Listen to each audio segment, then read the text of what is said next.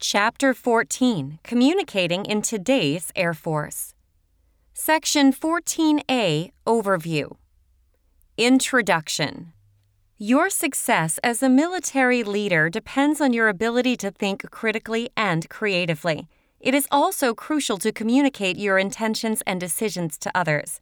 The ability to communicate clearly, to write, speak, and actively listen greatly impacts your capacity to inform, teach, motivate, mentor, and lead those around you.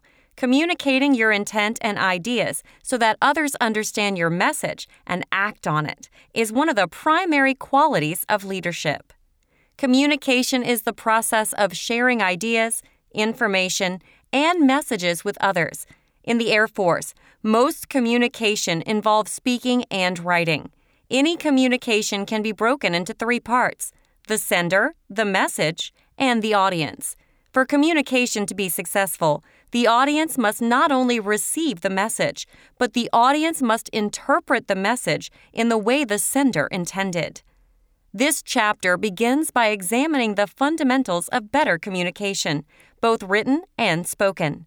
Then the chapter focuses on written communications in general terms and outlines certain methods that can be used to improve writing style.